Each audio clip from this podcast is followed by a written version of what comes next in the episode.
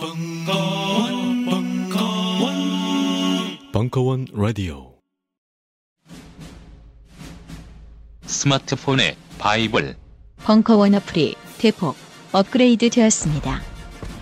강좌 및 강의별 결제 기능 탑재 멤버십 회원이 아니라도 벙커원 동영상들을 골라볼 수 있는 혁신.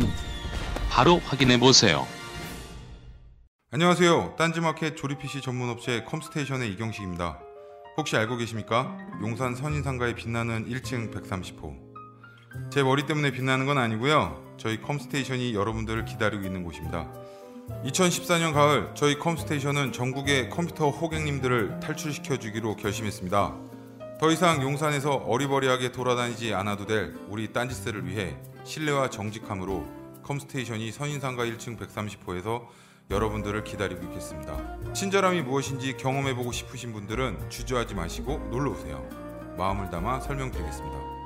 전국의 딴지스들이 엄지손가락을 치켜 세울 때까지 최선을 다하겠습니다. 지금 당장 궁금하시거나 나오시기 부끄러우신 분들을 위해 휴대전화도 개방해 놓겠습니다. 011-892-5568번 전화 주십시오. 고맙습니다. 컴스테이션은 조용한 형제들과 함께합니다.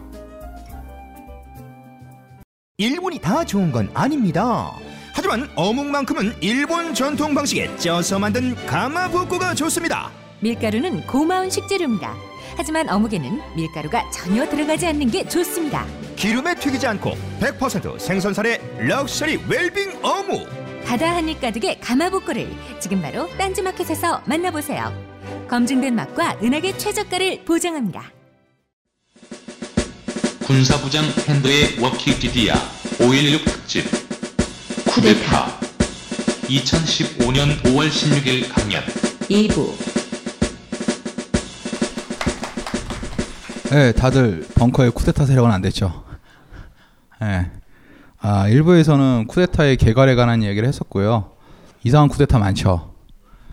네, 2부에서는 이제 거의 벌써 따져보니까 55년 지났나요? 54년 지났나? 어쩌면 이 5.16 쿠데타가 있었기에 대한민국이 여기까지 왔을 수도 있다라고 주장도 있을 테고 아닐 수도 있다는 얘기도 있고 지금도 논란이 굉장히 많죠. 네, 형식적으로 이건 분명히 쿠데타가 맞으니까요. 이 쿠데타에 대해서 제가 알고 있는 것 그리고 우리나라를 둘러싼 미국과 그 군부 내의 이야기를 한번 차근차근 해보려고 하겠습니다. 좀 무거운 얘기지만은 최대한 가볍게 하도록 노력해 보겠습니다. 잡혀가진 않겠죠? 형식상으로 쿠데타가 맞죠. 왜냐 헌재에서도 그렇게 얘기를 했으니까 군사 장변이 아니고 쿠데타라고 할게요. 아, 2부 월트 히트멀 로스터 굉장히 훌륭하신 분입니다. 어떤 분이시냐? 보수 꼴통이시죠. 아, 굉장히 특이하신 분이 이분이 러시아계 유태인이세요. 미국에서 태어났는데 가정 환경을 보면은 가정 환경은 빨갱이 집안이거든요. 할아버지는 굉장히 유명한 노조 지도자셨고 어머니 아버지도 굉장히 사회주의였었고 굉장히 신기한 게 대학 시절에 얘가 조교를 했었어요. 메르소울이라고 메르덩이죠. 그 50년대 굉장히 경, 진보 경제학자로 굉장히 유명했었어요. 토양을 보면 얘는 빨갱이로 커야 되거든요. 근데 벌써 꼴통이 됐어. 얘가 어떤 애였었냐니까 어, 한국에 굉장히 많은 영향을 끼칩니다. 어, 천재였었어요. 어, 18살에 예일대학교를 졸업을 해요. 미친 거죠. 그리고 로즈 장학금을 받고 옥스퍼드 Rhodes Scholar 코스를 밟아요. 그러니까 예일과 옥스퍼드 Rhodes Scholar 이게 뭐냐면은 미국 사회에서 최상위 퍼센테이지에 올라갈 수 있는 핵심 그 계층 코스예요. 28살에 박사가 돼요. 천재죠. 어, 균형 경제론이라고 균형 발전론이에요. 이것도 발전하고 저것도 발전하고 그동 사회 전체가 발전해야 된다. 이런 거 있었는데 로스토의 5단계 발전론이라는 게 있어요. 이게 뭐였었냐? 전통 사회에서 과도기 사회, 과도기 사회에서 도약 사회, 도약 사회에서 공업적 대량 생산 사회. 그게 바로 성숙 사회죠. 마지막으로 대량 소비의 사회로 간다. 이게 5단계 이론이에요. 얘가 중요했던 거 뭐냐면은 과도기에서 전통에서 과도기로 넘어갔죠. 과도기에서 도약 사이로 가는 그 사이의 그 고리에 가장 중요한 게 뭐냐? 군대다라고 얘기해요. 군대. 제3세계에서 그 국가가 올라가기 위해서 가장 중요하니까 젊은 장교들을 주목하라고 얘기하는 거예요. 쿠데타의 오케이를 얘기하는 거예요. 그리고 나서 얘네들이 제3세계에서 쿠데타 세력이 반민주적인 행위를 하더라도 미국은 그걸 이해해야 된다고 얘기를 해요. 무엇이냐? 경제 발전이 우선되면 민주주의는 쫓아온다라고 얘기를 하는 거예요. 얘 이론이 누구 이론이 너무 비슷하지 않아요? 그리고 더 웃기는 건 이 로스토가 얘기했던 거 제일 재밌었던 것 중에 뭐였었냐니까 미국이 제3세계 국가를 원조하고 도와줘야 되는 이유는 뭐냐면 미국의 장기적인 발전을 위한 투자라고 얘기를 해요. 무엇이냐? 우리가 자동차를 만들어서 외국에 수출하려면은 걔네들이 최소한 도로를 닦아놔야지 자동차를 살 거 아니냐는 거예요. 장기적으로 미국의 이익이 되기 때문에 그런다. 그리고 얘네들이 제일 우리가 핵심은 제3세계에서 과도기에서 도약기로 가는 그 사이에 공산주의는 전염병처럼 파고든다고 얘기를 해요. 얘는 공산주의를 전염병이라고 얘기를 해요. 지네 부모님 다 전염병 걸린 거죠. 이 공산주의를 굉장히 싫어했었어요. 그러면서 이걸 막기 위해서 가장 핵심이 뭐죠? 군발이다. 얘가 이런 말을 하면 그냥 웃고 우습게 돌리겠지만 얘 사회적 지위를 보면 굉장히 장난이 아니었어요. 케네디 행정부 시절에 어, 대외 경제정책 긴급팀에 합류를 해요. 그러니까 제3세계 원조 국가인데 이런 거 있었죠. 린든 행정부 시절에는 그 국가 안보 특별 보좌관 돼요. 대통령 특별 보좌관. 국무에 들어가는 애였었어요. 그리고 64년도에는 진보를 위한 동맹이라고 남아메리카의 정책에 핵심적으로 관여하는 인물이 돼요. 얘가 린든 대통령이 베트남 좀 할까 말까 하는데 경제학자 주제 해야지. 전쟁 해야지 그래요. 그리고 북베트남 폭격을 하려는데 쏴야지. 경제학자가 그러는 거예요. 북폭을 해야 돼. 공산주의는 다 죽여야 돼. 이런 애였었어요. 로스가 아시아 정책을 얘기했을 때 얘가 핵심이 되는 거는 한국은 별로 신경을 안 썼어요. 얘가 아시아 정책의 핵심이 무엇이었냐? 중국하고 일본이었었어요. 그럼에도 불구하고 얘 수많은 명언들. 근데 여러분 로스토가 이건 조금 이따 얘기하고 얘 군바리를 굉장히 좋아했었고 군바리가 근대에서 근대를 만들기 핵심을 필요하고 미국에선 민주주의를 위협하고 방해하더라도 상관없다. 돈을 일단 벌면 된다. 지금 이게 말하면은 개발국가 이론이랑 뭐 헌팅턴의 정치 발전론 그런 거에 모태가 돼줄 이론을 만든 애였었어요. 문제는 얘가 한국을 딱 세 번 방문합니다. 60년대. 1965년, 1960년대 말, 1982년도. 박정희가 대통령이 되고 나서 한일 국교 정상회담을 해요. 그리고 베트남전 참전에서 고민할 때쯤이었었어요. 이때 도착을 해요. 박정희하고 면담을 합니다. 그때 만났던 메모가 지금도 보관되어 있습니다. 박정희 행정부가 위기에 처했을 때였었죠. 두 번째, 1960년대 말에 한 번 들어와요. 그때 대한민국이 엄청난 변화를 준비했습니다. 경공업에서 중공업으로 나라의 시스템 자체를 바꿔보자, 산업 자체를 바꿔보자 할 때 로스토가 찾아와요. 세 번째, 1982년 신군부가 들어왔죠. 전두환이 들어온 상태였었어요. 그때 대한민국의 경제 위기가 왔었어요. 뭐? 외채 비율이 올라갔었고 중공업에 대한 중복 투자 때문에 나라가 어떻게 정신을 못 차릴 때였었어요. 이때 로스토가 와요. 얘가 어떤 말을 했는지 모르고 솔직히 한국에서 어떤 영향을 미쳤는지 별로 없어요. 1968년도 이후에 린든 정부 이후에는 얘가 미국 정계에서는 사라진 인물이지만은 적어도 제3세계 국가에서 쿠데타의 이론이나 그 뒤에 대정책이 있을 때는 미국에서 굉장한 파워를 보여준 애였습니다.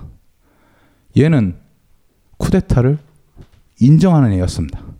정치 장교를. 이 얘기를 한번 시작해 보겠습니다. 군대는 경제, 정치적 성장에서 세 가지 이유로 중요한 역할을 수행한다. 이 얘기를 들어보시면은 좀 깜짝 놀라실 거예요. 누구를 떠올릴 거예요? 첫째, 군사적인 경력은 사회적 지도자의 지위로 가는 배경이 될 수 있으며 군대에서의 높은 직위는 비특권적인 계급, 특히 시골 출신의 남성들에게 열려 있다. 누구 같아요? 야망을 입고 시골 출신의 그렇죠? 둘째, 군대는 기술적이고 행정적인 부분을 연마할 수 있는 기회를 제공한다. 이러한 많은 기술들은 도로와 통신체계 또는 향상된 위생을 위한 지방 사회 조직 건설 같은 시민적인 일로 쉽게 전환될 수 있다. 셋째, 군대의 서비스는 산업에 필요한 기술을 농민들에게 전달하는 직업상의 훈련을 제공한다. 징병제를 적용하는 나라들은 그러한 체제의 건설적인 잠재력에 더욱 주의를 기울여야 한다. 이 제안이 35, 32면 중에서였어요. 누군가를 연상시킬 거예요. 자, 넘어가겠습니다. 저 개발국의 장교 집단은 근대화를 이룩할 수 있는 사람들이며 만약 이들의 힘과 외부로부터의 지원이 충분히 조화를 이룬다면 서구적인 생각과 가치관을 전달하는 연결 통로 구실을 할 것이다. 군대 역할에 관한 우리의 외교 원칙. 캐나다 행정부가 1961년도에 들었을 때 로스토가 보낸 페이퍼입니다. 쿠데타에 대해서 로스토는 굉장히 환영을 합니다. 그리고 얘는 시골 충신의 야망 있는 장교들이 나라를 바꿀 거라 얘기를 하고 그에 딱 떨어지는 한 사람이 등장하게 되죠. 얘는 시골 충실에 대한 굉장히 로망이 있습니다. 왜 기득권층의 군대 같은 경우는 외국에서 갔다가 공부를 갔다 오고 돌아오고 난 다음에 그 기득권 세력을 움직인다는 거죠. 얘는 자기의 페이퍼나 논문에 얘기했을 때 시골 출신은 언제나 강조합니다. 대구에 있는 박시성을 가진 누군가 생각이 나요. 그렇죠? 이 로스토브가 대통령 옆에 딱 붙어 있는 상황입니다. 미국이 우리를 어떻게 보는지 알겠죠? 넘어가겠습니다. 대령 이야기를 좀 해볼까 합니다. 대령 이야기. 아시는 분은 아실 거예요. 중령 위의 대령이죠. 준장 밑에 대령이고. 자, 한국에서 쿠데타가 일어나지 않게 하는 방법이 하나 있다. 커널이란 계급을 없애버리면 된다. 미 국무부 관리들의 농담입니다. 1970년대 후반, 80년대 초에 나왔었던 미 국무부에서 1962년도에 한국을 망치는 애들이 누구냐니까 영 커널스라고 얘기를 합니다. 젊은 대령들. 젊은 대령들이 한국을 망치고 있다. 쿠데타 끈 시작하고 나서 62년도에 왜 그랬을까요? 김종필을 위시한 영 커널들이 한국을 망치고 있다. 그때 증권파도 화폐 개혁에서 나라가 막 뒤숭숭할 때였었어요. 여러분 뭐 프레이저 보고서 혹시 알고 들어 아시죠? 뭐 백년 전쟁 다 보셨을 거예요. 그게 63년도 이후에요. 63년도 이전에는 63년도 이전에는 박정희가 경제 개혁을 한다는 걸 했었을 때 균형 개발론을 생각을 했었던 거예요. 내자, 외자 유치가 아니고 내자. 안에 있는 자본을 가지고 여기도 발전, 여기도 발전, 동시에 발전시키겠다 이상한 걸 했다가 쫄딱 망해요. 그리고 로스토를 비롯해서 허프먼 이상한 보고서들이 막 올라가요 위에. 이때 들어갔었던 거는 외자 유치를 해가지고 특정 분야 발달해가지고 수출 위주 구조를 만들어야 된다. 63년도부터였었어요. 62년도까지는 박정희 정부의 영 코널들에서 국무부는 굉장한 적개심을 가지고 있습니다. 자, 대한민국의 대령 이야기를 시작하겠습니다. 이 대령들이 우리의 역사를 어떻게 바꿨는지. 5기, 8기, 11기, 17기. 시작해 보겠습니다. 64 5기. 김종필이 8기죠. 11기죠. 11기죠. 11기죠. 친구 때문에 대통령 되고 대통령 하다 쫓겨난 애죠. 얘는 2인자 대통령 아직 못 해보내고 하겠습니다. 64 1기서부터 7기생은 해방 이전에 일본군의 독립군 창군 이전의 군사적 경험이 있는 이들이었었어요. 1기는 24일, 2기는 80일, 3기는 3개월, 4기는 4개월, 5기의 경우는 교육기간 6개월이었었어요. 64 교육기간이에요. 교육기간. 그런데 5기를 볼까요? 어우 멋있어요. 64 5기. 훌륭하신 분이에요. 5기는 만주 군관학교 출신들이 주축이었었어요. 이들은 다시 서북파, 동북파. 우린 참 잘 갈라져요. 서북파는 그 장도용이라고 혹시 들어보셨죠? 장도용이라고 그래가지고 평안도 항해도 애들이 주축이 돼서 만든 파벌이에요. 그리고 동북파는 김용근 준장이라고 어, 5.16때 해병, 그러니까 동북파는 황해도 출신이 아니 저기 한경남도 한경도 출신 애들인데 해병을 중심으로 움직이는 파벌이었었어요. 그러니까 박정희는 소외되니까 자기 혼자서 중남부파를 만들어요. 박정희는 중남부파. 그렇죠? 5기 애들이 이렇게 나눠져 있었어요. 근데 648기를 볼게요. 최초의 엘리트 의식을 가진 애들이에요. 왜 그러냐? 첫째, 1에서 7기까지 앞에서 보셨죠? 4개월 내외에 근무를 했었는데 얘네들은 조선 경비사관학교의 이름으로 배출됐어요. 타이틀이 있다는 거예요, 지들끼리. 그 다음에 1948년 9월에 이후 입교했었고 일본군이나 독립군에서의 군사 경험을 겪은 세대가 아니라 민간 출신 병력들이었다. 우리는 새 나라의 새로운 군인이다.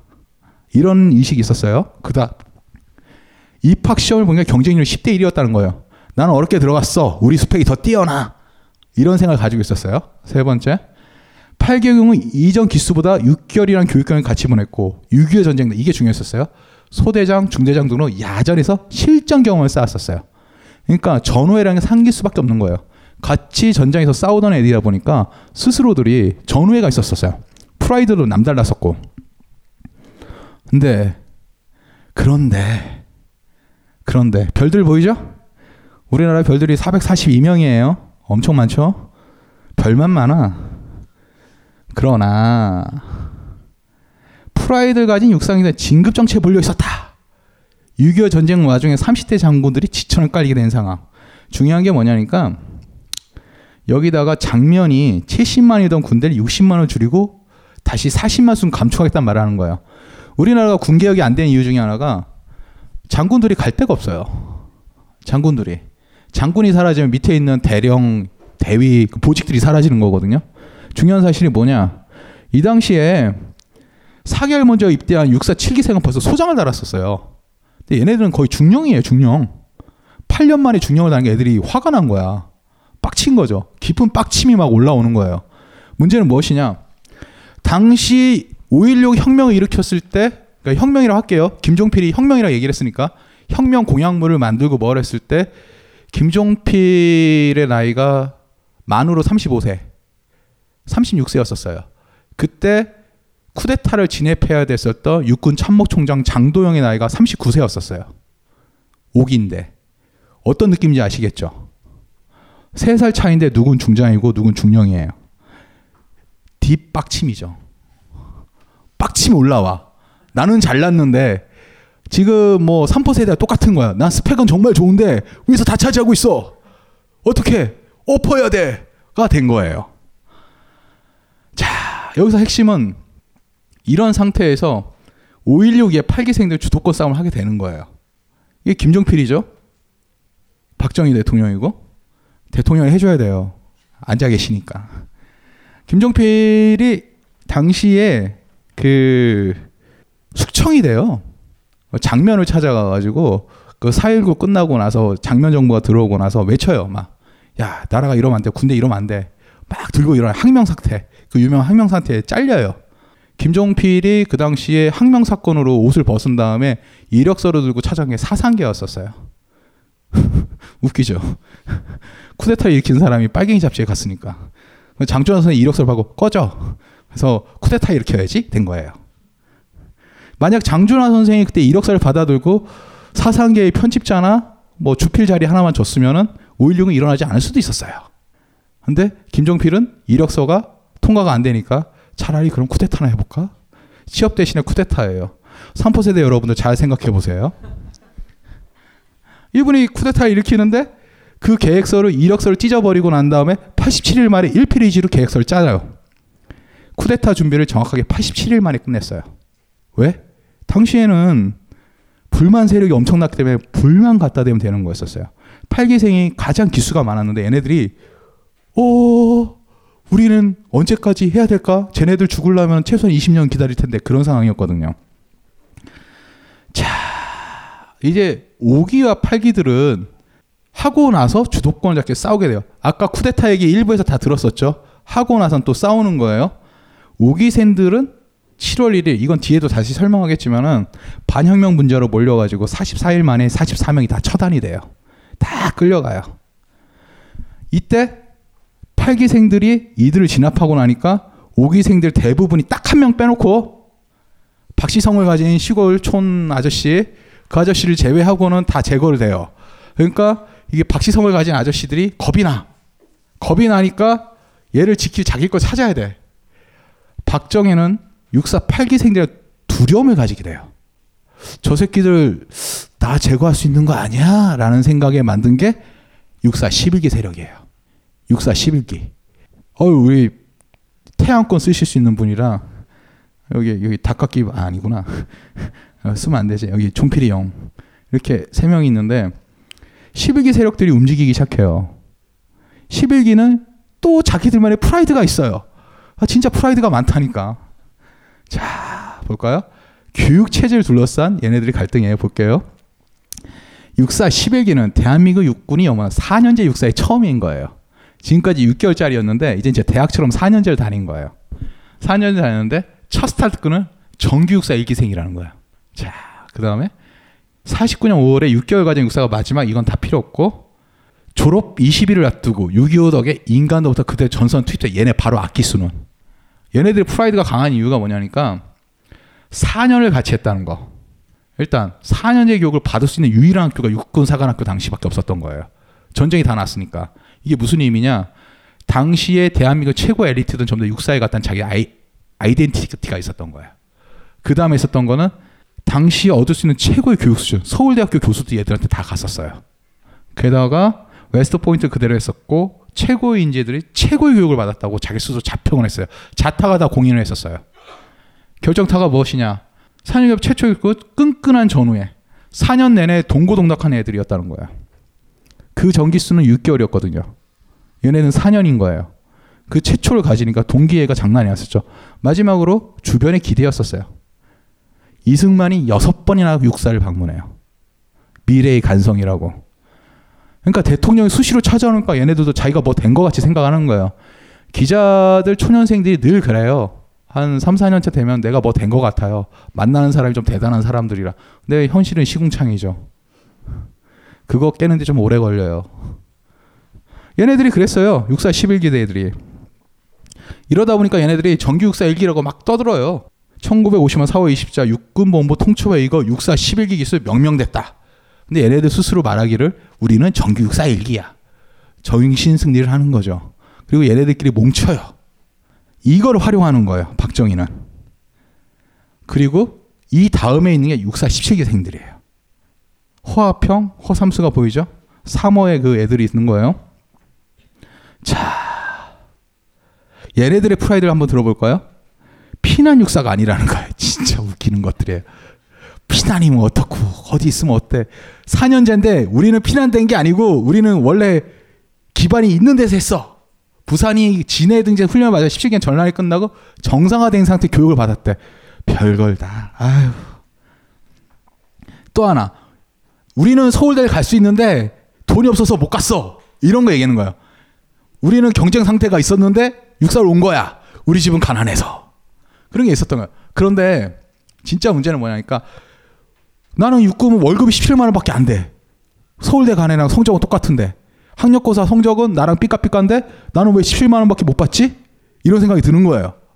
거기에다가 진급 불안이 생긴 거예요. 진급 불안. 왜? 11.6이 터지고 나니까 정승화가 총사령관이 된 거예요. 계엄 총사령관. 얘가 자기 사람을 막 받기 시작하는 거예요. 어? 정승화가 10년은 더 해먹을 것 같네? 그럼 우리는 진급 어떡하지? 딱 터진 거예요. 여러분 조금 좀 분노가 좀 생길 거예요. 조금씩. 알고 보니까 이놈의 진급 때문에 이게 나라가 엎어지는구나라고. 실제로 이런 상황이 되는 거예요. 자, 이러니까 여기서 중요한 게 17기들이 이렇게 12, 12 터졌을 때는 연대장들이 절반을 차지하고 얘네들이 움직였었던 거고 8기가 움직였을 때는 걔들이 전부 다 중령급이었었어요. 대대 중대 그러니까 실병력들을 움직이는 애들이 다 포섭이 된 거였었던 거예요.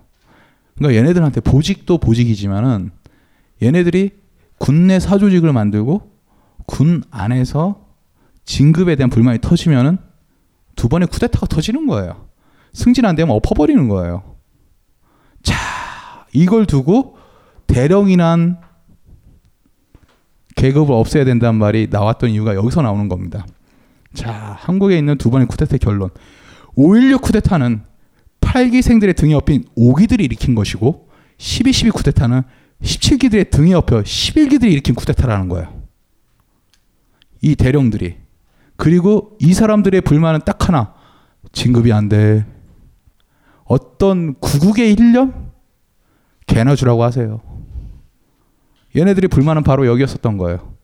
물론 그 이후에 어떤 거 했는지 모르겠지만 실질적으로 얘네들이 불만은 이거였었어요. 지적 희열이 폭발하는 6시간. 정재승, 임정욱, 김지현, 송기령 등 최고의 강사진. 현대인 경제연구소 사상 최고의 호평을 받은 특강. 7월 11일 미래의 기회는 어디 있는가 버전업 앵콜 특강 이제 여러분 차례입니다. 조기 신청자에게는 하반기 주택시장 전망 보고서와 중국 산업별 유망주 분석 보고서 등 3대 특전을 제공합니다. 7월 11일 버전업 앵콜 특강 070-7584-2050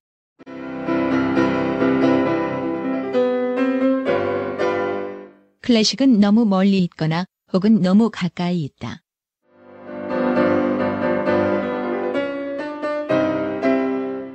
재수 없는 천재주의 예술 사관이 아닌 시대 속 존재로서의 클래식 음악사. 지휘자 겸 피아노 박사의 시연과 함께하는 퍼포먼스형 강좌. 시대 정신과 음악 양식 모두를 아우르는 입체적 이해.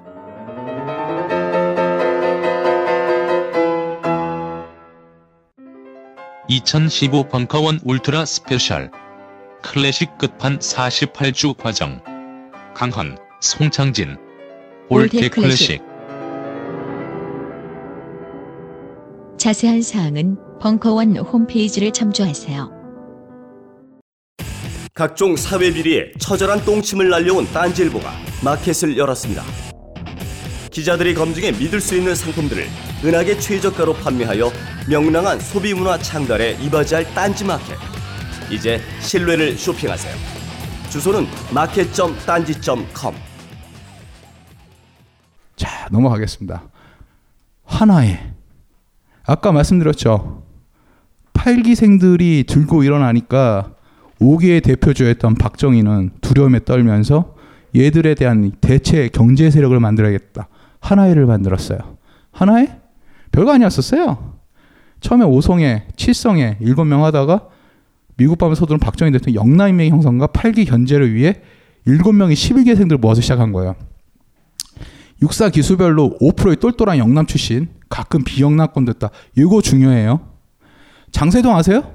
전두환의 오른팔? 휴가 갔다 왔습니다. 경내 부치네. 나는 각하로에서 목숨을 걸겠다고. 얘가 왜 이렇게 충성을 당한 줄 아세요? 호남인이에요. 당시 왕따를 당했는데 전두환이 장세동을 감쌌던 거예요. 그 은혜를 잊지 않고 충성을 다하고 있는 거예요. 이 하나회가 만들어낸 결정적인 문제가 뭐냐니까 서로 국군 조직에 있는 요직이란 요직이 얘네들 돌려먹기를 하는 거예요. 나중에는 육군본부 진급과의 보안사 내사과 자리를 하나회원들이 대물림을 해주는 거예요. 그러니까 진급가라는 건 진급 신청을 해주는 데고 보안사 내사과는 뭐냐니까 진급을 하기 전에 보안사 지금 기무사죠. 얘가 특별한 하자가 있냐 없냐를 이렇게 다시 이렇게 검토하는 애들이에요. 이 자리를 하나의 애들이 다 물려받는 거야. 얘네들이 나중에 어떤 수준이냐면은 군대에서 이게 굉장히 문제가 돼요. 육사에서 일단 소위가 되고 나면은 일단 전방부대에서 소대장 생활을 1년을 해야 돼요. 돌고 나서 야전부대하고 참모본부를 왔다 갔다 하면서 경험을 두루두루 쌓아야 돼요. 이 새끼들은 경기도 인근, 그러니까 서울 주근 100km 밖으로 나가본 적이 없어요. 심지어는 전방 소대장 자리도 거의 끝나지를 못해요. 야전부대 경험은 흉내만 내요. 그리고 요직만 거쳐서 움직이게 되는 거예요. 나중에 어떻게 되냐? 월남자 때 전두환이 파견됐을 때 대령 시절에 이 새끼들 맨날 파티만 연다고 직소상관이 존나 욕을 했었어요. 그 무공문장 상신을 해야 되는데 그거에 대해서 전부 다 반대를 해요. 나중에 걔는 목 날라가죠. 12.12 끝나고 나서. 얘네들은 야전 경험은 개 막장인 거예요. 정치군인이었던 거예요. 싸울 줄 아는 건 없었던 거죠. 이게 바로 하나의 실체였던 거죠. 보직, 요직을 왔다 갔다 하고 싸우는 애들이 아니고 위에 있는 거예요. 정치군인이. 사조직의 무서움이 바로 이거예요. 싸우라고 훈련시켰더니 경기도 밖으로는 안 나가려고 그래요. 이게 바로 하나였었죠. 여기서 한번 얘기를 해볼게요. 음, 저는 김영삼 대통령을 굉장히 존경합니다. IMF가 좀 바보 같죠. IMF 문제는 문제였었는데 김영삼이 입장에 가능한 게 하나회를 날려버린 거예요. 왜? 생각이 없으니까. 아 정말로 김영삼은 아무 생각이 없어요. 막 그냥 하면 안 되나 막 이렇게 해가지고 그냥 그냥 성대모사 죄송해요.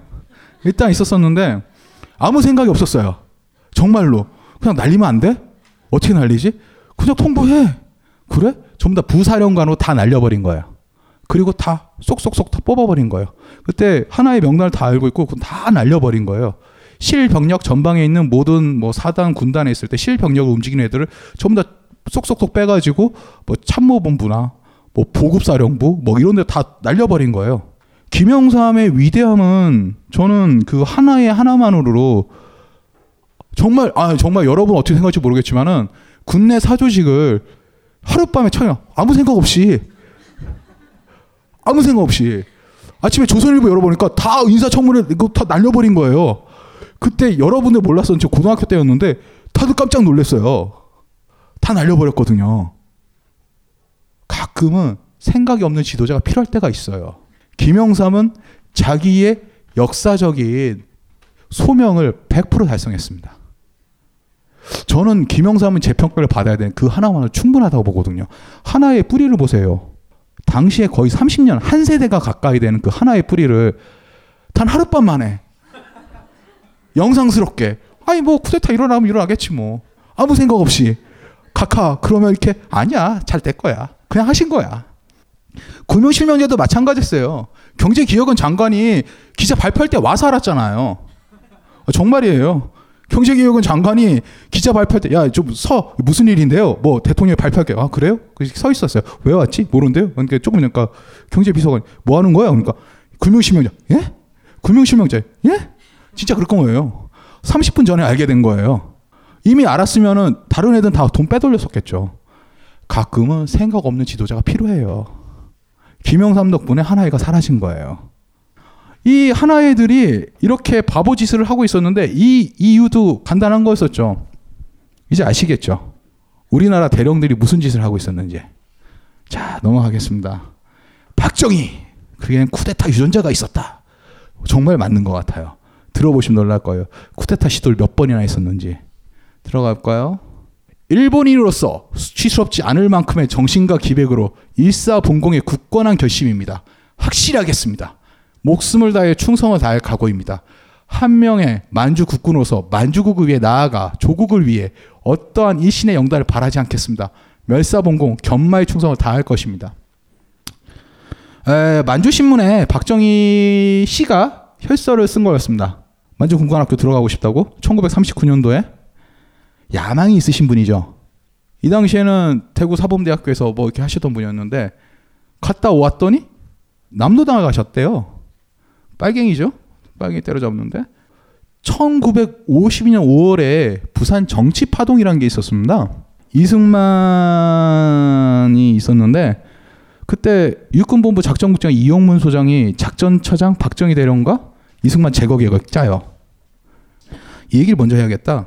그 미국이 요번 미국 역시 이승만에게 돌아섬이라는 게 미국이 우리나라 쿠데타에 개입했던 사건이 몇 개 있을 것 같아요? 몇 번? 두 번. 어... 쿠데타가 일단 해볼게요. 1952년에 한 번 있었어요. 미국 대사관 애들이 아, 저 새끼는 안 되겠다. 이승만 하는 꼬라지 보니까 나라 말아먹겠다. 준비를 해요. 미국 대사관 주도로. 근데 미 군부가 반대를 해요. 대체 세력을 누굴 놓을 수 있냐? 빨갱이 새끼보다는 파랭이가 낫다. 오케이 됐었죠. 53년도에 이 계획이 다시 준비돼요. 왜? 거제도 포로소형 방공포로를 이승만이 확 보내버려요. 이때 아이젠하워가 했었던 말이 나는 한 명의 우방을 잃고 한 명의 적을 만들었다. 영국 수상이 그때니까 이승만 보고 배신자로 욕을 해요. 쌍욕을 해요. 성명으로 배신자 새끼라고 하면 이건 쌍욕이거든요. 이승만은 정말 개새끼였거든요. 그 국제 외교 정치상으로는 왜 동맹국하고 얘기하는 걸 다 약속 깨버리고 방공포 석방을 해버리니까 53년도에 미국이 진, 지하게 이승만 제거 계획을 해요. 그러다가 에이 씨발 하던 거 맞아 하자. 로버트슨 특사를 보내가지고 해결을 해요. 1960년 3월 15일 부정선거가 나요. 4.19 혁명이 일어나요. 준비 준비를 하고 있는 상태에서 장면 정부가 이상한 짓을 해요. 근데 크래퍼 사건이라는 게 터져요. 사건도 아니죠. 나중에 비밀 해제가 된 게 있었는데 어, 당시 총리가 장면이었었거든요.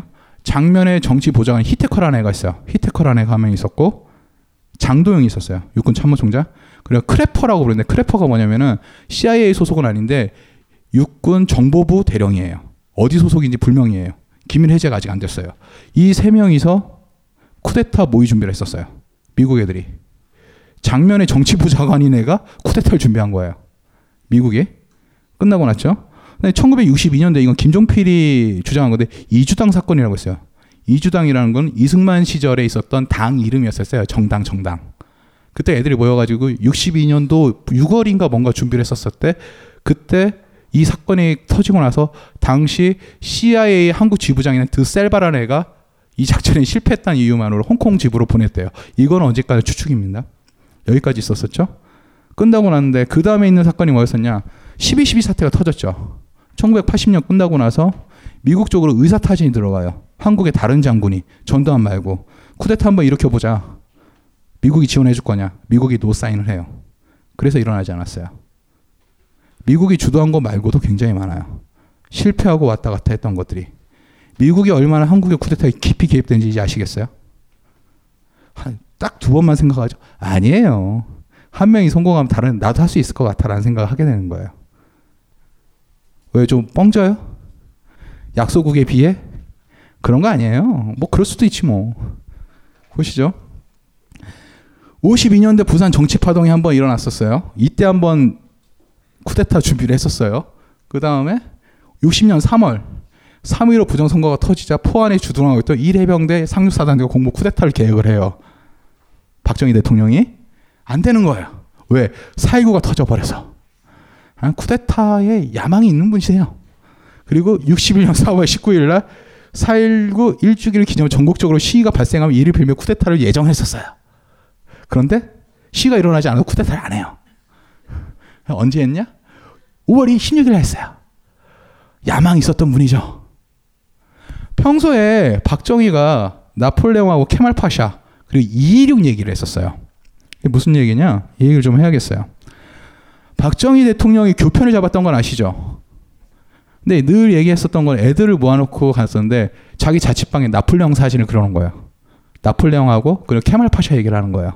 저는 남자 인생 중에 최고의 인생을 꼽으라면 케말 파샤라고 생각을 해요. 케말 파샤. 어, 잘 알려지지 않은 건데 이 사람 그러니까 터키에서는 11월 10일 9시가 되면은 긴 사이렌이 울리고 묵념을 5분간 합니다. 왜? 1938년 11월 10일 날 케말 파샤가 죽었거든요. 국부예요, 국부. 15년간 독재를 했다고 하는데 독재가 아니에요. 터키군이 쿠데타 일으키잖아요. 쿠데타를 가끔 일으켜요. 걔들은 한 8년 주기 한 번씩 터트리더라고요. 근데 얘네들은 기본이 뭐였으니까 세속화. 그러니까 케멀 파샤가 뭐냐니까 오스만 오스만 제국이라고 있었는데 오스만 제국이 바보짓을 많이 했죠. 근대화에 실패를 해요. 그러니까 1차 대전 때 얘네들이 실수로 독일에 붙어요. 그러니까 영국 애들이 갈리포리를 쳐들어요. 영화도 나오죠. 이때 막은 게 케말 파샤예요. 1차 대전 내내 뭐 에드미 르 전선, 카프카스에서 러시아 군도 막아내죠. 장난 아니에요. 정말 잘 싸워요. 끝나고 났더니 1차 대전에서 독일이 졌잖아요. 독일 같은 편은 오스만이잖아요. 사방에서 개떼처럼 덤벼들어요. 개떼처럼. 그리스 있는 미친 옆에 있는 나라가 비잔틴 제국을 만들겠다고 소아시아 쳐들어 그것도 막아내야 되죠. 프랑스 애들이 쳐들어왔는데 10대 1로 쌌는데 이겼어요. 버텨냈어요. 케말 파샤가 전쟁에 정말 영웅이었어요. 은하영웅 전사의 양엘리 같은 애였었어요. 막, 막 박, 박살을 내. 그리고 막 영국 연합군 뭐 다 상관이 없었는데 결정타가 터져요. 나라가 진짜 문제 뭐사니까 애들이 근대화로 가니까 힘드니까 외세 침략하니까 애들이 봉기를 일어내요. 그러니까 오스만 제국 황제가 얘 보고 삼순왕이라고 있는데 삼순왕에 가가지고 이거 진압을 하는데 가서 반란군에 합세해서 쳐들어와요. 쿠데타 일으킨 거죠. 얘 같은 경우에는 정치적인 식견도 정말 뛰어났었어요. 1938년 11월 10일 죽기 바로 직전에 조만간 1차 세계대전과 같은 전쟁이 터질 것이고 거기에 미국이 개입할 것이고 미국이 이길 것이다. 독일은 히틀러는 미친놈의 새끼고 무솔리니 같은 새끼는 저 새끼는 국민들 손에 죽을 놈이다. 다 예언을 해요. 정치적인 식견이 정말 뛰어났어요. 이것 때문에 터키가 있었는데 2차 대전 때 독일 애들이 터키를 꼬셨어요. 왜냐하면 바로 러시아로 치고 올라갈 수 있으니까. 근데 오스만 제국의 국부인인 케말 아니 터키 애들이 케말 파샤가 죽기 전에 했던 말들을 믿었던 거예요. 절대 독일하고 안 붙어요. 나라를 지켰어요. 그것 때문에. 남자 인생으로 정말 괜찮은 게 수많은 여자들이 막 달라붙었었어요. 인기 짱이었었죠. 근데 아, 결혼하면 하고 말면 말지. 주변에서 빨리 결혼하라는 거야. 근데 애를 낳으라고 얘기를 했었는데 이 사람이 애를 안 낳는 이유가 있었어요. 자기의 인기를 생각해 보니까 분명히 내 자식 새끼가 다시 이인자 해가지고 승계를 받으면 우리나라 개막장 된다. 라고 자기 스스로 말을 하는데 그건 안 믿고 그 우샤키라는 여자랑 좀 안 좋게 헤어졌어요. 2년 만에. 그리고 수많은 여자들이 얘랑 막 하려고 줄을 서 있고 만나고 헤어지고 그랬는데도 여자에 대해서는 별수 무동했어요. 여자가 많으니까. 근데 다 거절했는데 국부 중에 국부였었죠. 박정희는 이 케말 파샤를 굉장히 좋아했었어요. 여자를 좋아했었나? 뭐 나폴레옹 얘기도 되게 좋아했어요. 키가 같이 작아서 그런가? 그리고 군인이 되고 나서는 226 얘기를 엄청나게 했어요. 226 얘기를. 이걸 주의 깊게 생각을 해요. 대령이라 됐던 애들이 대령 시절에 그렇죠? 대령 시절에 226 하면서 우리도 메이지 유신 같은 거 해야 된다. 메이지 유신 같은 경우는 일본 애들이 일본 애들이 메이지 유신 이후에 뭐 이렇게 저렇게 하는데 226 사건이 뭐냐니까 1932년도에 5.15 사건이 터져요. 해군 애들이 아 좆같네. 쿠데타 한번 이뤄보자. 가서 수상을 쏴 죽여요. 이누카이 수상을 쏴 죽여요. 그 사건이 이렇게 진압이 됐었고 4년 뒤에 1936년 2월 26일 날 육군 애들이 그 당시에는 황도파랑 통제파랑 나눠졌었어요. 황도파라는 건 뭐였었냐니까 쇼와 유신을 한번 일으켜보자. 메이지 유신처럼 쇼와 유신을 한번 일으켜가지고 한번 일신해 보자. 그러니까 빈부격차가 굉장히 커지고 사회 불안이 터지고 뭐 영일동맹 흔들리고 이런 상황에서 우리 한번 살아보자. 위관급들이 들고 일어났어요. 3일 만에 병신되죠. 그리고 통제파라는 게 문민 통제를 해야 된다는 통제파가 있고 이, 이 싸움에서 통제파가 이기가 되는 거예요. 이걸 보면서 박정희는 대한민국 육군도 한번 2.16 사건 같은 거 일으켜야 되는 거 평소에 얘기를 많이 했었던 거예요. 야망이 있었던 거죠. 그러니까 이 세 가지 얘기를 사범학교 시절부터 해가지고 군대 시절에 계속 얘기를 했던 거예요. 위험 분자였었죠. 국가의 눈에서 본다면은. 쿠데타 시도를 지금 5.16까지 몇 번을 했는데요. 야망 있었던 거예요. 로스토 얘기 들어보셨죠? 시골 출신의 야망 있는 젊은 군인. 딱 맞아 떨어져요. 자, 경고됐었다. 이 얘기부터 해볼게. 아까 처음에 정부의 실수 말씀드렸었죠. 같은 거예요. 1559년 9월부터 미국에는 한국에서 군사정권 등장할 가능성이 높다는 걸 알고 있었음. 보고서 몇 개 들어갔었어요. 민간조사 연구기관부터 국제연구기사 전부 다 다. 러스크야 러스크. 나중에 딘 러스크 국무장관 되는데 우리나라에 38선 그은 사람이에요.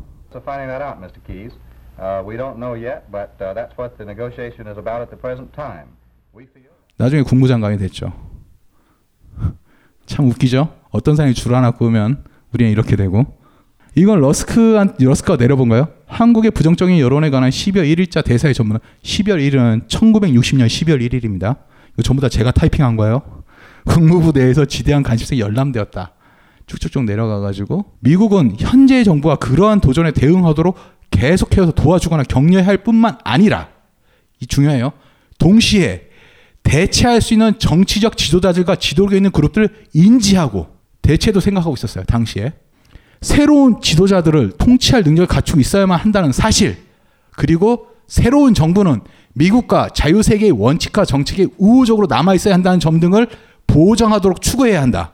이에 대해서 이러한 목적을 위해 국회의 불신임 투표로 합법적으로 제거하던가 국회의 해산, 그 다음에 군대에 의한 쿠데타, 국어나 극자 세력의 쿠데타, 총리 암살과 같은 상황에서 대사는 현지 미국 기관과 함께 국무부의 승인을 받을 수 있고 앞으로 5년 안에 지도자로 떠오를 수 있는 사람들의 목록을 준비할 필요가 있다.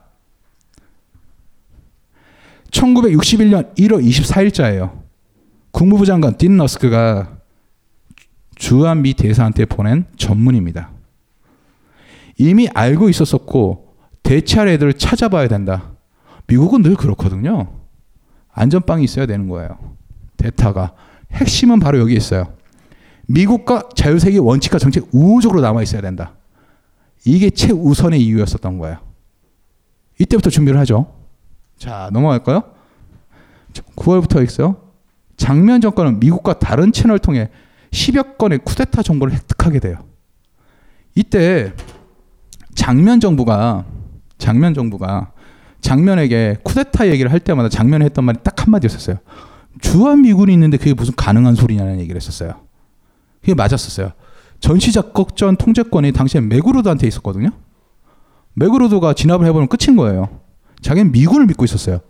그래서 중요한 사실이 뭐냐면은 얘가 미국 통이었었어요. 초대 주미 대사였었거든요. 6.25 터졌을 때 울면서 유엔에서 군대 보내주세요 했던 게 장면이었었어요. 미군을 믿고 있었어요. 자, 그 다음에 박정희는 육군 참모총 장동혁 쿠데타 의사를 밝혀요. 이게 굉장히 중요해요. 쿠데타 거사 계획서를 줬다 안 줬다 줬다 안 줬다 얘기하는데 나 장도영이 해고라고 보고 나면 안 받았다 그러는데 나중에 보니까 자기는 내용은 받았는데 그 계획서인지 몰랐다라고 얘기를 해요. 미친 소리죠. 계획서를 안 받았다고 얘기하는데 결론은 뭐냐면 참모총장은 또 알고 있었던 거예요 당시에. 그렇죠? 정말 황당하죠. 팔면 팔수록 좀 신기하죠. 5.16이라는 게 볼까요? 방척대장도 박정희 쿠데타를 인지했었어요. 이희영이었을 거예요 아마 얘가. 외무장관 이동원 박사에게 박정희 쿠데타 이후 미국 측 반응을 물어봄. 그러니까 이, 이동원 박사한테 가는 거예요. 나 쿠데타 일으킬 텐데 미국 애들 우리 어떻게 생각할까? 그걸 물어본 거예요.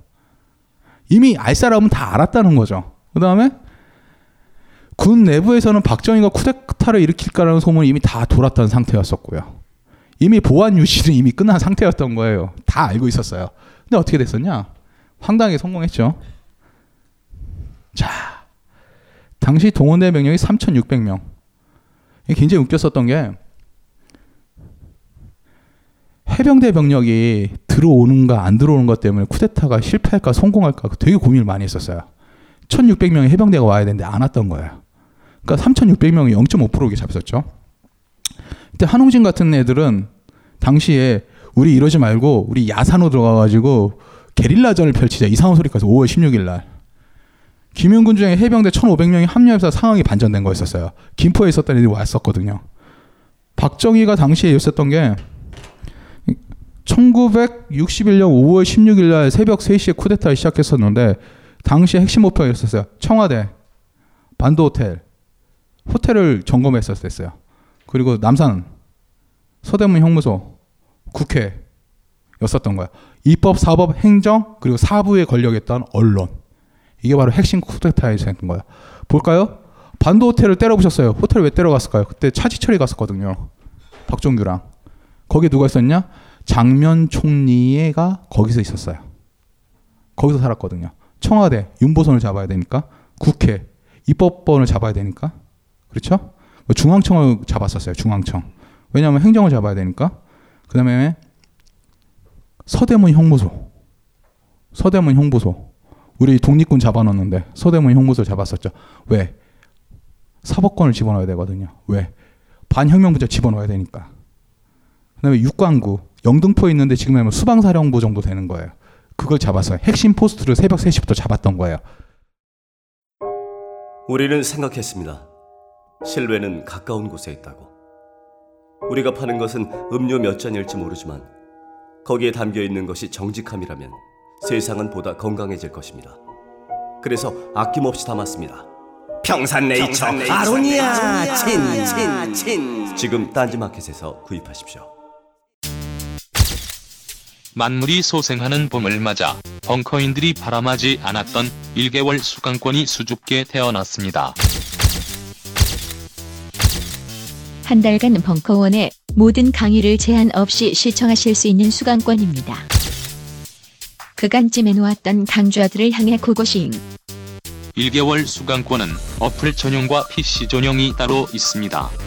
자세한 사항은 벙커원 홈페이지를 참고하세요.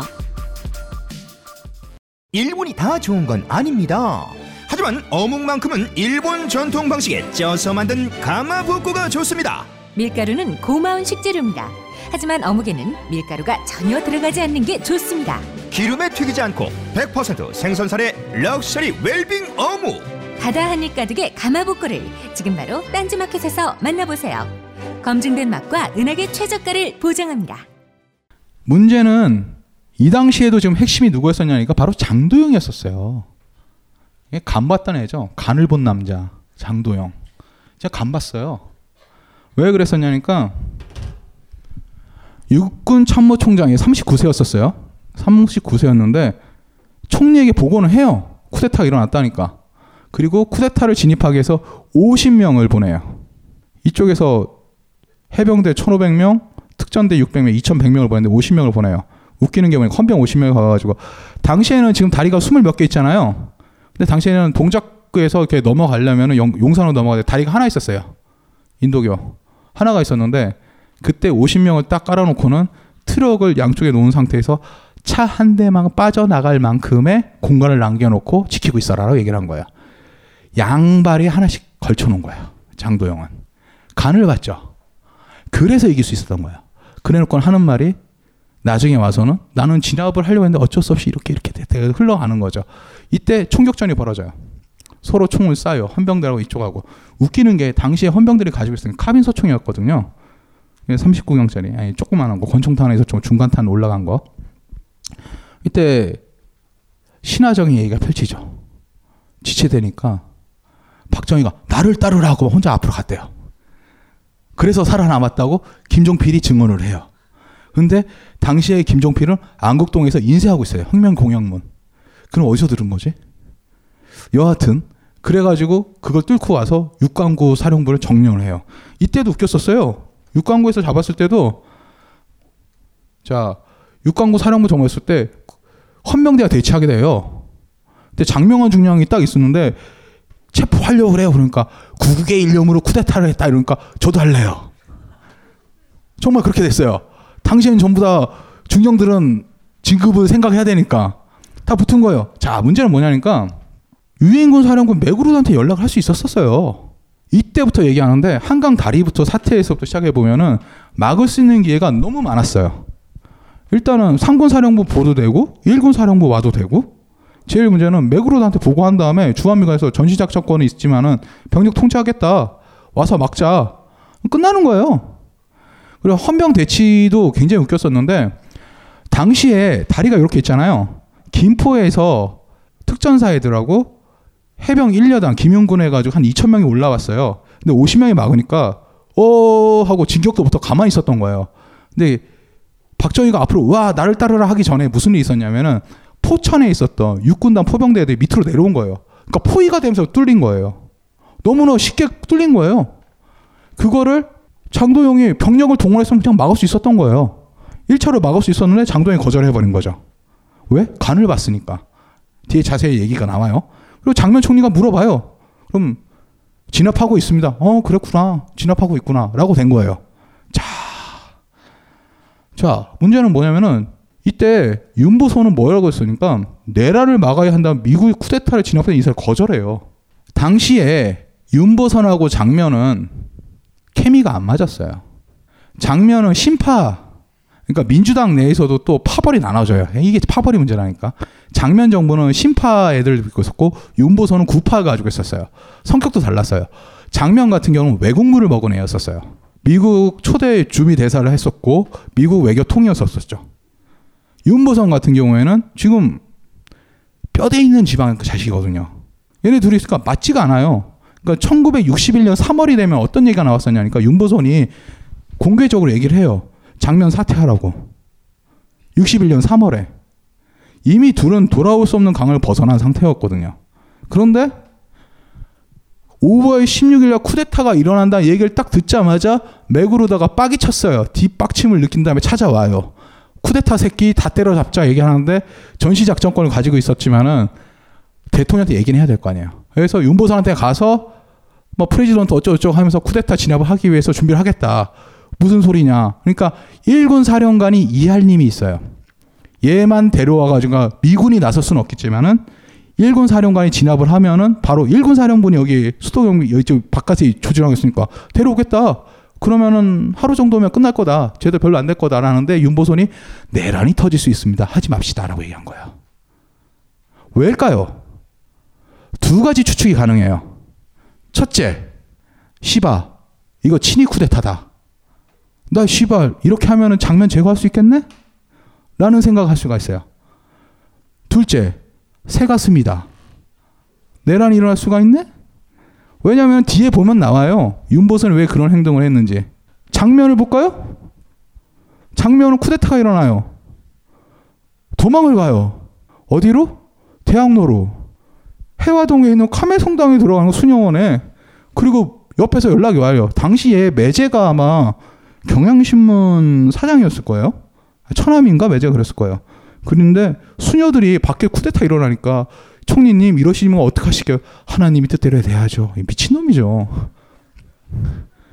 미친놈이에요. 근데 장면이 왜 그랬냐니까 쿠데타가 터지자마자 분위기가 요상하니까 운전사를 모아가지고 미국 대사관절 갔어요. 간 다음에 운전사 보고 문을 두들기라고 운전사가 영어를 못한 거야. 꺼지라는 거야. 그러니까 장면이 가서 이렇게 하는데 문을 안 열어줘.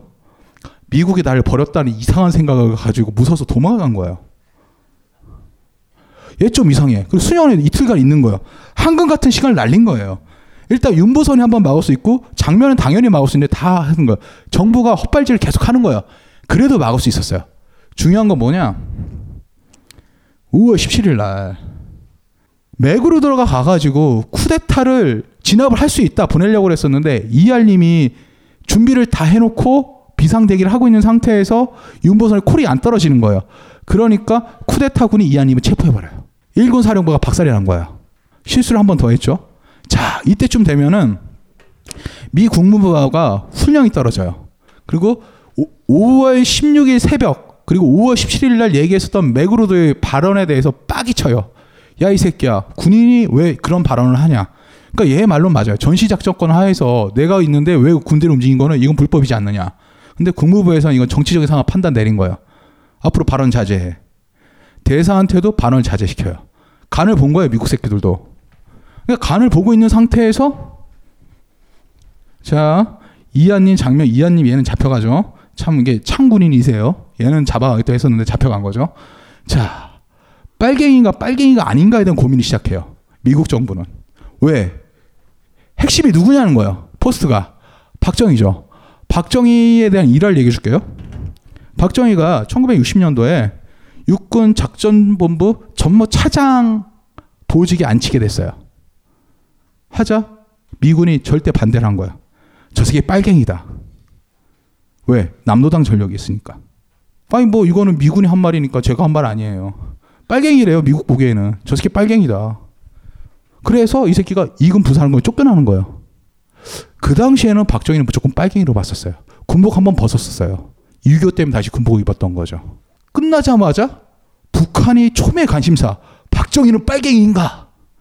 박정희는 이때 방공을 국시로 제일 먼저 올려요. 살아야 되니까. 근데 김일성이 문제가 생긴 거예요. 아, 저 새끼 빨갱이 같다. 밀사를 파견해요. 박정희 형이 박상인데 박상희의 친구였던 황태성을 파견을 해요.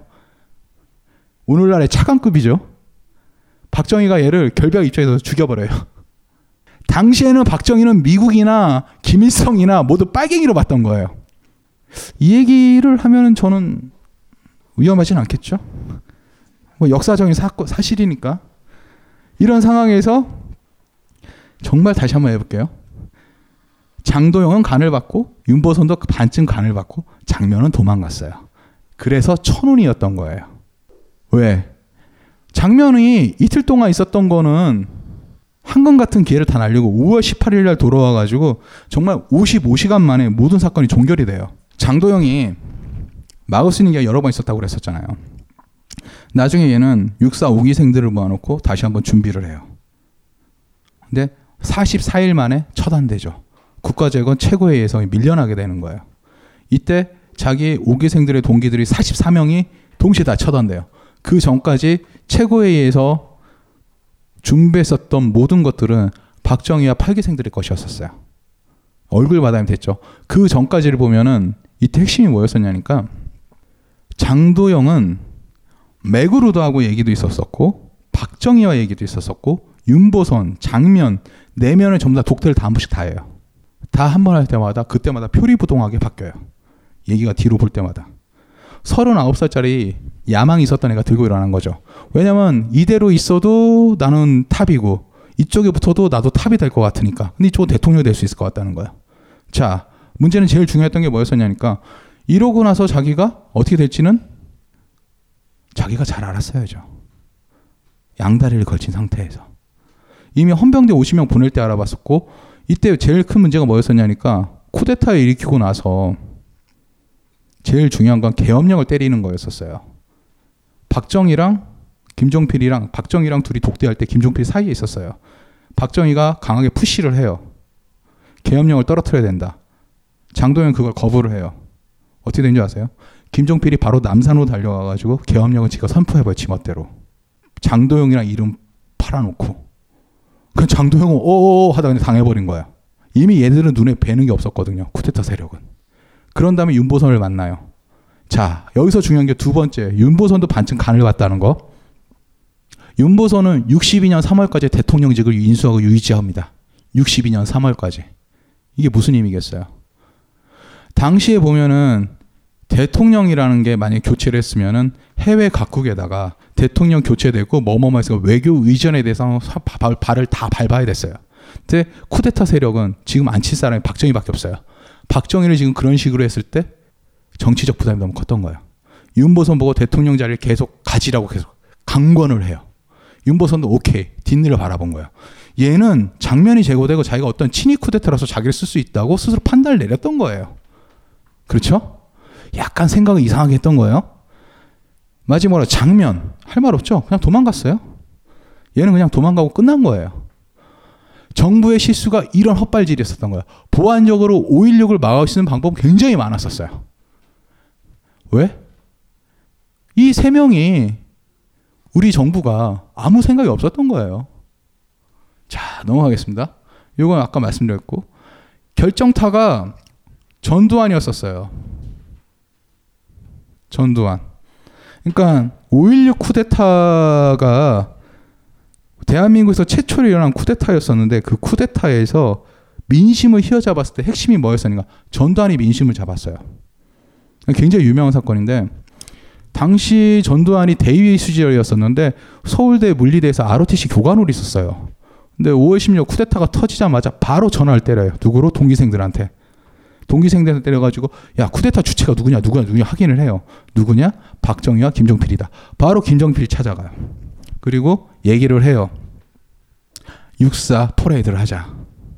당시에 대한민국에 가장 촉망받았던 아이들이 있었던 게 육군사관학교였었어요. 얘들이 지지하는 퍼레이드 한번 하면은 시민들이 넘어올 것이다. 오케이. 김종필 thank you. 박정희 thank you. 차량 지원을 해줘요. 쳐들어갔어요. 육군사관학교. 당시 육군사관학교 교장이 강용훈 장군이었었어요. 나중에 우리 총리 하셨던 강용훈 총리. 이분이 결사 반대라는 거 이 미친 개새끼야. 이 대머리 새끼야. 욕을 하는 거예요. 그러니까 이 새끼가 전두환이 한 짓이 김종필 쪼로로 달리 일러요. 이런 시발놈. 그래서 강용훈을 가둬요. 당시 강용훈이 굉장히 어떤 육사 교장으로서 처신을 잘했던 것 중에 하나가 육사 안에 있는 모든 장교들 금족령을 내려요. 육사 밖으로 나가지 말아라. 근데 전두환이 와서 막 설득을 꼬드겨요.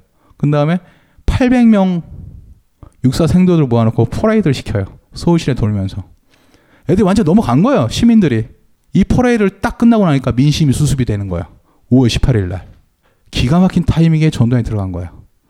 이걸 딱 보고 나서 박정희가 야, 이 대머리 새끼 괜찮네? 아, 그땐 덜 까졌으니까. 어, 이 M자 괜찮네? 그러는 거예요. 야, 너 국회의원 한번 나가봐라. 전두환이가, 어이, 저 군발이 계속 할래요. 그래? 똘똘한 새끼. 국가재건 최고회의 비서실 비서실장 자리 줘요. 그리고 한화회와 11기생이 스타트가 이때부터 제대로 걸리게 된 겁니다. 어쩌면 이런 운빨들이 다 맞아떨어진 게 5.16이었었던 거예요. 자, 넘어가 볼까요? 그리고 미국. 인정했죠? 12.12로 완성. 뒤에 다시 설명하겠지만은 5.16과 12.12는 너무 똑같아요. 정승화 잡아 가두는 것도 똑같았죠. 장도영 제거하는 것도 똑같았었죠. 그렇죠? 끝나고 나서 정리하는 것도 똑같았고 미국이랑 같은 얘기 오가는 것도 똑같았었고 아마 뒤에 다시 설명하겠지만은 이때 전두환이 제대로 배웠던 거예요. 근데 쿠데타의 quality 면에서 보면 저는 12, 12에 더 박수를 보내고 싶습니다. 점수를. 516은 진짜 헛발질을 진짜 많이 해가지고 이긴 거였었고 이쪽은 정말 세련되게 골을 잘랐어요. art soccer라고 해야 되나? 아, 정말 잘했어요. 쿠데타가 로드맵이 너무 딱딱딱 맞아떨어져가지고 지금 기아가 잘 맞물린 것처럼 들어갔지만 516은 진짜 운빨로 된 거였었어요. 그러니까 뻥축구라고 볼 수 있죠. 넘어가겠습니다. 자, 이 얘기를 하죠. 지금 쿠데타는 가능한가? 이거는 아마 10년 전에 얘기했었던 그 얘기를 하려는 거예요. 현역 장군이 많은 쿠데타 불가능한 이유. 휴대폰 인터넷 발달로 보안 유지 아까 말씀드렸죠. 교통체증 때문에 병력 이동이 어렵다. 아 이거 사실이에요. 왜냐하면 이거 통금이 없으니까. 마지막 국민을 설득한 방법이 이게 맞는 거죠. 민주정부의 역량이라는 게 바로 여기 있는 거예요. 투표의 힘이라는 거. 군이 다른 사회 분야 앞서 있는 경우에 가능. 현재는 한국은 다른 분야가 군을 압도. 그렇죠. 서로 막 똥먹이고 두들겨 패는 군대보다는 사회가 훨씬 낫죠. 이 모든 사실을 군이 더 잘 알고 있다. 과연 이 쿠데타에 관한 얘기가 여기까지 왔는데, 음, 이 얘기를 한 거는 지금 이런 질문을 많이 하는데 이게 맞다고 전 보고 있기 때문에 얘기를 하는 거예요. 지금 가끔 물어보면 지금도 쿠데타 가능해요? 가능해요? 물어보는데 가능은 하겠죠. 가능은 하는데 이제 인증샷이 일단 없어야 되고 일단 트위터는 모르고 페이스북, 그 카카오톡 그 프로필 사진 좀 바꾸고 올리고 나서 아 외로운 밤 나라를 생각해야지 구국의 일념 그런 거 올리면 안 돼요.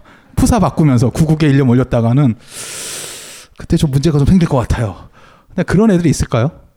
중요한 사실은 언제든지 토양이 만들어지면 군 움직입니다. 왜냐면은 저는 쿠데타라는 게 지금 사라진다고 생각은 안 해요. 왜? 이거는 감기 같은 거라고 봐요. 열병. 우리 몸의 항체가 힘이 면역력이 떨어지는 순간 올라오는 게 쿠데타예요. 권력이라는 속성, 군이라는 힘이 있다면. 아니 뭐 SNS 때문에 안 된다고요? 그럼 아르헨티나나 뭐 태국 뭐 열심히 하잖아요 지금. 걔들은 SNS 안 되나? 걔들 인증샷 올리던데요? 그 탱크 앞에서 사진 찍고 관광객들이 다 같은 거예요. 자, 이제 결론에 좀 들어갈 때가 된 것 같은데 쿠데타가 남긴 것. 쿠데타가 끝나고 나서 제대로 될 리는 있다고 볼 수 없어요. 저 우리 아저씨 여기 이정재 쿠데타의 핵심이 뭔지 아세요? 쿠데타가 정권을 잡고 난 다음에 그 정권이 제대로 돌아가는 경우는 거의 없습니다. 그러니까 5.16 같은 경우는 정말 만분의 1의 확률을 뚫고 재수가 운이 좋았던 거예요. 그 이후에 들어갔었던 그 경제갑의 계획이나 뭔가 있었는데 대부분의 쿠데타에는 함정이 생겨요. 왜? 대외적인 압력, 내외적인 정당성의 부재. 세조를 대표적인 예로 들게요. 세조 똑똑했어요. 세조 정말 화통했었었고 세조는 전쟁부터 시작해가지고 어, 세종 밑에 있을 때 문종과 같이 있었을 때 뭐 굉장히 많은 공적을 이뤘었어요. 훌륭한 왕이었었고 야망도 있었고 능력도 있었고 체력도 있었었고 다 좋았어요. 단종 없애고 왕이 됐었죠. 얘는 권신을 만들었어요. 한 명이를 비롯해서 믿을 수가 없기 때문에 정당성이 부족했기 때문에 어쩔 수가 없었던 거예요. 그리고 얘네들 때문에 뭐 이시엔이 많이 터지고 뭐뭐 뭐 터지고 나라가 더 힘들어졌어요. 한번 무너지고 국내에 있었던 쿠데타 한번 얘기해 볼까요? 어, 전두환이 쿠데타로 되고 난 다음에 제일 먼저 원했었던 게 뭔지 아세요? 미국의 책봉이었었어요. 우리나라가 조선시대에는 명나라의 책봉을 받아야지 인정을 받았었죠. 미국의 책봉이 필요한 거예요. 국빈 방문을 한번 하던가 가고 싶어요. 국빈 방문 안 해주지만은. 미국이 그건 give and take를 요구해요. 걔들이 원했던 핵심이 무엇이었냐. 박정희 시절에 우리가 개발했었던 핵무기, 미사일이었었어요.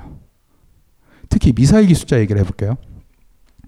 당시 ADD에서 그 나중에 그때 주영복 장관이 앉아요. 육사 그때 하나의 출신이었는데 박정희 그때 하나에 있었는데 ADD 장관 들어가고 나서 국방부 장관이 되고 나서 주용복이 ADD의 미사일 연구원의 3분의 1을 아 3분의 1을 날려버려요. 미사일 개발 올스톱을 시켜버려요. 그리고 그 미사일 기술하고 뭐 사거리하고 핵무기 다 넘겼다고 얘기가 끝나는 거예요. 근데 핵무기는 모르겠지만 ADD는 확실해요. 왜? 미사일 개발 백홈 프로젝트 있는 거 다 없애버렸으니까. 그 다음에 얘가 다시 미사일을 만든 거 언제냐? 아웅산 테러 터지고 나서 미사일 다시 만들어요. 역사는 반복된다고. 세조 시절 있죠. 쿠데타로 잡은 세조. 세조가 쿠데타를 잡고 나서 제일 먼저 한 게 뭔지 아세요? 세종 문종 시절에 우리가 우리 조선 시대에서 가장 화포 개발이었었어요. 대포를 만들기 위한 엄청난 노력을 했었었는데 그 합통 도감하고 화약을 만들 염초를 만들하고 그걸 다 해체해 버려요. 이 무기를 가지고 또다시 나같이 행복한 왕이 나오면 안 된다고. 어딘가 비슷하지 않아요? 이게 바로 쿠데타의 문제인 거죠. 정당성이 부재된 정권 같은 경우는 그 뒤는 끝이 나는 겁니다. 유시민의 그 후불제 민주주의라는 책을 보면 잘 나와 있잖아요. 한 번 꼬인 거예요. 대한민국 현대사는. 자, 문제는 바로 12.12죠. 결론 한번 넘어갈게요. 지금도 정권 차원의 기무사 수도상위 사령부를 믿는 장군을 박는 이유가 바로 이거예요. 쿠데타를 방지하기 위해서. 군부의 쿠데타. 쿠데타가 일어난다. 이건 다 필요 없고 이 얘기를 할게요. 성공한 쿠데타는 처벌할 수 없다? 이걸까요? 네, 진짜 말하고 싶은 건 이거예요. 루이 보나파르트의 브리메르 18일. 브리메르가 혁명력이죠? 안개의 나라의 18일. 막스가 쓴 거예요. 그러니까 이 말 많이 들어보셨을 거예요. 한 번은 희극을, 한 번은 비극으로인가? 이거 나오죠. 해계들은 어디에선가 세계에서 막대한 중요성을 지닌 모든 사건과 인물들은 반복된다고 언급한 적이 있다. 그러나 그는 다음과 같은 말을 덧붙이는 것을 잊었다. 한 번은 비극으로, 다음은 소극으로 끝난다. 희극으로.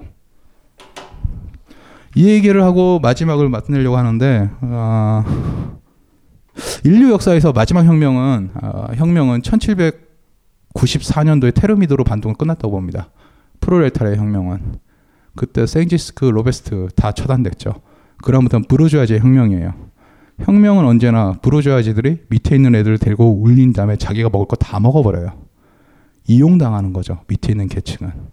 그리고 마지막에 부르주아지들은 가진 사람들만큼 두려움이 굉장히 컸기 때문에 누군가를 의지하게 돼요. 제1 공화정이 1789년에 일어납니다. 프랑스 대혁명이죠. 그 뒤에 나폴레옹 보나파르트가 제1 제정을 일으키죠. 황제가 되죠. 그리고 나서 워털루 전쟁 끝나고 나서 왕정 복고가 일어납니다. 프랑스 이제 왕의 나라가 돌아왔죠. 1848년 2월에 다시 혁명이 일어납니다. 제2공화정이 일어납니다. 그리고 1851년 12월 나폴레옹의 조카 루이 보나파르트가 다시 제2 제정을 일으킵니다. 어느 나라랑 똑같죠? 누구 딸, 누구 조카, 황제가 됩니다. 막스가 그 역사적인 얘기, 4년간의 얘기를 쓴 게 그 이 얘기였던 겁니다. 4년간의 기록을 쓴 겁니다. 우리 현대사의 이야기가 바로 이것과 너무나 유사합니다. 당시에 48년도 2월 혁명이 끝나고 나서 그 당시 프랑스에서 제일 먼저 요구됐었던 게 뭐였었냐 니까 보통 선거권이에요. 성인 남성이 투표를 하는 것. 이걸 보고 나서 프랑스에 있는 부르주아지, 지금 치면 재벌들이나 뭐 가진 자들이겠죠. 겁을 냈어요. 시발 보궐선거를 했는데 노동자 정당이 생길 것 같은 거야. 어, 이거 이상하다. 이대로 가다가는 우리의 기득권이 무너질 수 있다. 보통 선거권을 패하죠. 그리고 대두됐던 인물이 삼촌의 영광, 프랑스의 영광, 나폴레옹 보나타르하고 유전자가 같다는 이유만으로 루이 보나파르트가 들고 일어나요. 국민들은 좋다고 찍죠. 왜? 과거의 향수, 강한 남자, 황제가 돼요. 처음에 이 새끼가 했던 짓이 좀 이상한 거예요. 자기 연봉 올려달라고 60만 프랑에서 300만 프랑 올려달라니까 부르자지가 어 올려줄까 올려줄까 올려줘요. 왜? 겁이 나니까. 가진 사람들의 가진 두려움을 가지고 루이 보나파르트는 딱 느낀 거야. 아, 이 새끼들 쓰레기들이네? 겁쟁이들이네? 그리고 바꿔버려요. 역사. 한 번엔 비극으로 끝났죠. 다시 한번 희극으로 끝나요. 5.16이 그랬었죠. 12.12가 그랬죠. 지금은 유전자가 같다고 대통령이 된 사람도 있어요. 아, 이 얘기를 하고 싶은 이유 중에 하나가 뭐냐면은 마지막 결론일 겁니다. 1799년도에 나폴레옹 보나파르트가 프랑스 혁명의 상징인 국민의회를 해산합니다. 국민의회를. 그때 이 국민의회 해산당한 왕시에 국민의회 의원 한 명이 이런 말을 남깁니다. 프랑스는 강간당한 게 아니다. 스스로 다리를 벌렸다. 국민들이 깨어 있고 국민들이 얘기를 하시고 나의 권리를 얘기하면 쿠데타 일어나지 않습니다. 무엇이냐? 의지하고 싶은 거죠. 이 혼란은 내가 수습할 수 없다. 남한테 위임해보자. 나보다 나은 사람이 모든 걸 해결해 줄 것이다. 저 사람은 될 것이다. 어떤 믿음이 있으니까 수긍하는 거죠. 민주주의나 전제주의 왕국 다 필요 없어요. 민주주의 국가에서는 국민들이 미필적 고의로 다 합의를 본 겁니다. 음, 오랜 시간 헛소리를 많이 좀 했습니다. 어쨌든 즐겁게 들었습니다. 감사합니다. 벙커원, 벙커원, 벙커원 라디오.